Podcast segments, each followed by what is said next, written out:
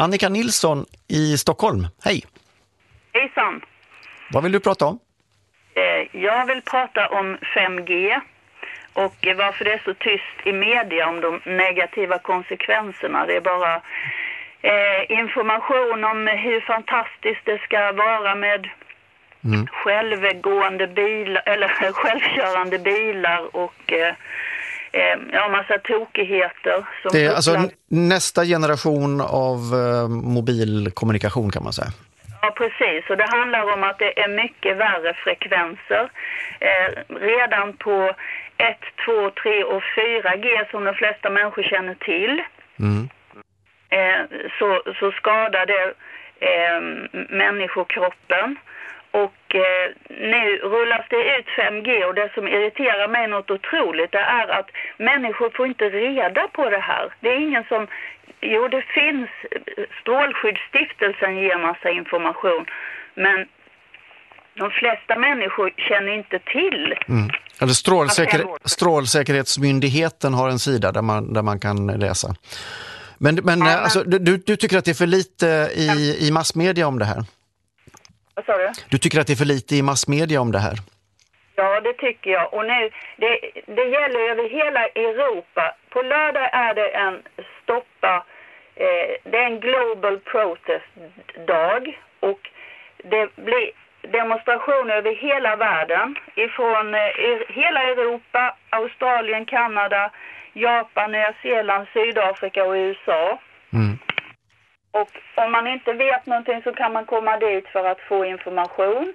Och vet man någonting då, då lär man ju komma dit för att stödja det här. För att eh, till exempel eh, Robert F Kennedy som är brorson till före detta presidenten John F Kennedy. Han, han säger att 5G är en stor mardröm. Det är ett globalt experiment där människor används som försöksdjur. Mm. Samma sak sa man ju i princip om 3G eh, och 4G också. Ja, precis alltså. Det, det skadar ju oss människor också. Fast där, där är man ju inte riktigt lika... Alltså, alltså du, du säger att det är så. Det, det finns ju inte en total enighet om detta, eh, att, att det är så skadligt. Ska man väl komma det, ihåg. Det finns ju aldrig någon total enighet när det gäller forskare och eh, resten av mänskligheten. Men det finns till exempel 260 stycken vetenskapsmän och läkare som vill stoppa 5G. Mm. Och du, och du vill uppenbarligen stoppa det?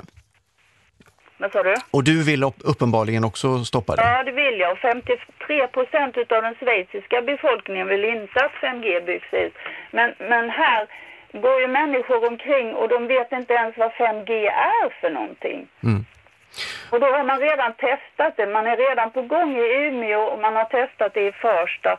Och varför får inte människor veta? Det, det, är, liksom, det är ju emot försiktighetsprincipen. I miljöbalken så är det instiftat en eh, försiktighetsprincip och det innebär att vid minsta möjliga eh, eh ja, vid minsta möjliga... Misstanke om risk, ja. Ja, precis. Så, så ska man eh, ta hänsyn till det. Och det gör man inte nu. Det bara rullas ut. Och det är helt fruktansvärt. Mm. De här stora eh, telekombolagen, de, ja, de bara tjänar massor med pengar. Och, och just 5G som är för sådana knasiga saker Eh, som självkörande bilar. Mm. Alltså det har vi alltså, jag vill bara hänvisa tillbaka till de tidigare utvecklingarna. Eh, samma, exakt samma saker har man ju sagt om 3G och 4G och samtidigt så har ju väldigt många av oss i samhället accepterat de eh, service, den service som, som de här systemen ger oss.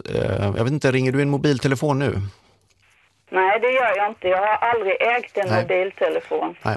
Men eh, det, det räcker ju att eh, titta sig omkring så, så ha, har ju liksom vi, uh, inte bara den politiska uh, delen av samhället har accepterat de här sakerna utan medborgarna har ju i väldigt hög grad tagit till sig både 3G och 4G.